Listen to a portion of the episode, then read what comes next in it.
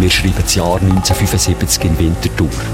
Zwei Bombenanschläge schrecken die Schweiz auf. Gespenstische Szenen auf dem Winterthurer Brühlberg. Die Glaubensbrüder stehen unter Terrorverdacht. Es ist die Geschichte von einem Konflikt zwischen einer Sekte, einem indischen Guru und den Nachbarn in einem scheinbar ganz normalen Wohnquartier. Also man hat die Tomaten Gift reingespritzt und die dann auf die Fenstersims von den Gegnern gelegt. Eine Geschichte, die von Winterthur ins Bundeshaus und bis nach Australien führt. Und irgendwie immer absurder wird.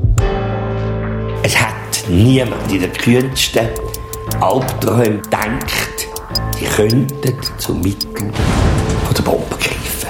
Himmelblau. Leben am Limit. Das ist die neue Podcast-Serie von SRF. Eine wahre Geschichte, neu erzählt. Jetzt hören auf srf.ch/leben am Limit oder in eurer Podcast-App.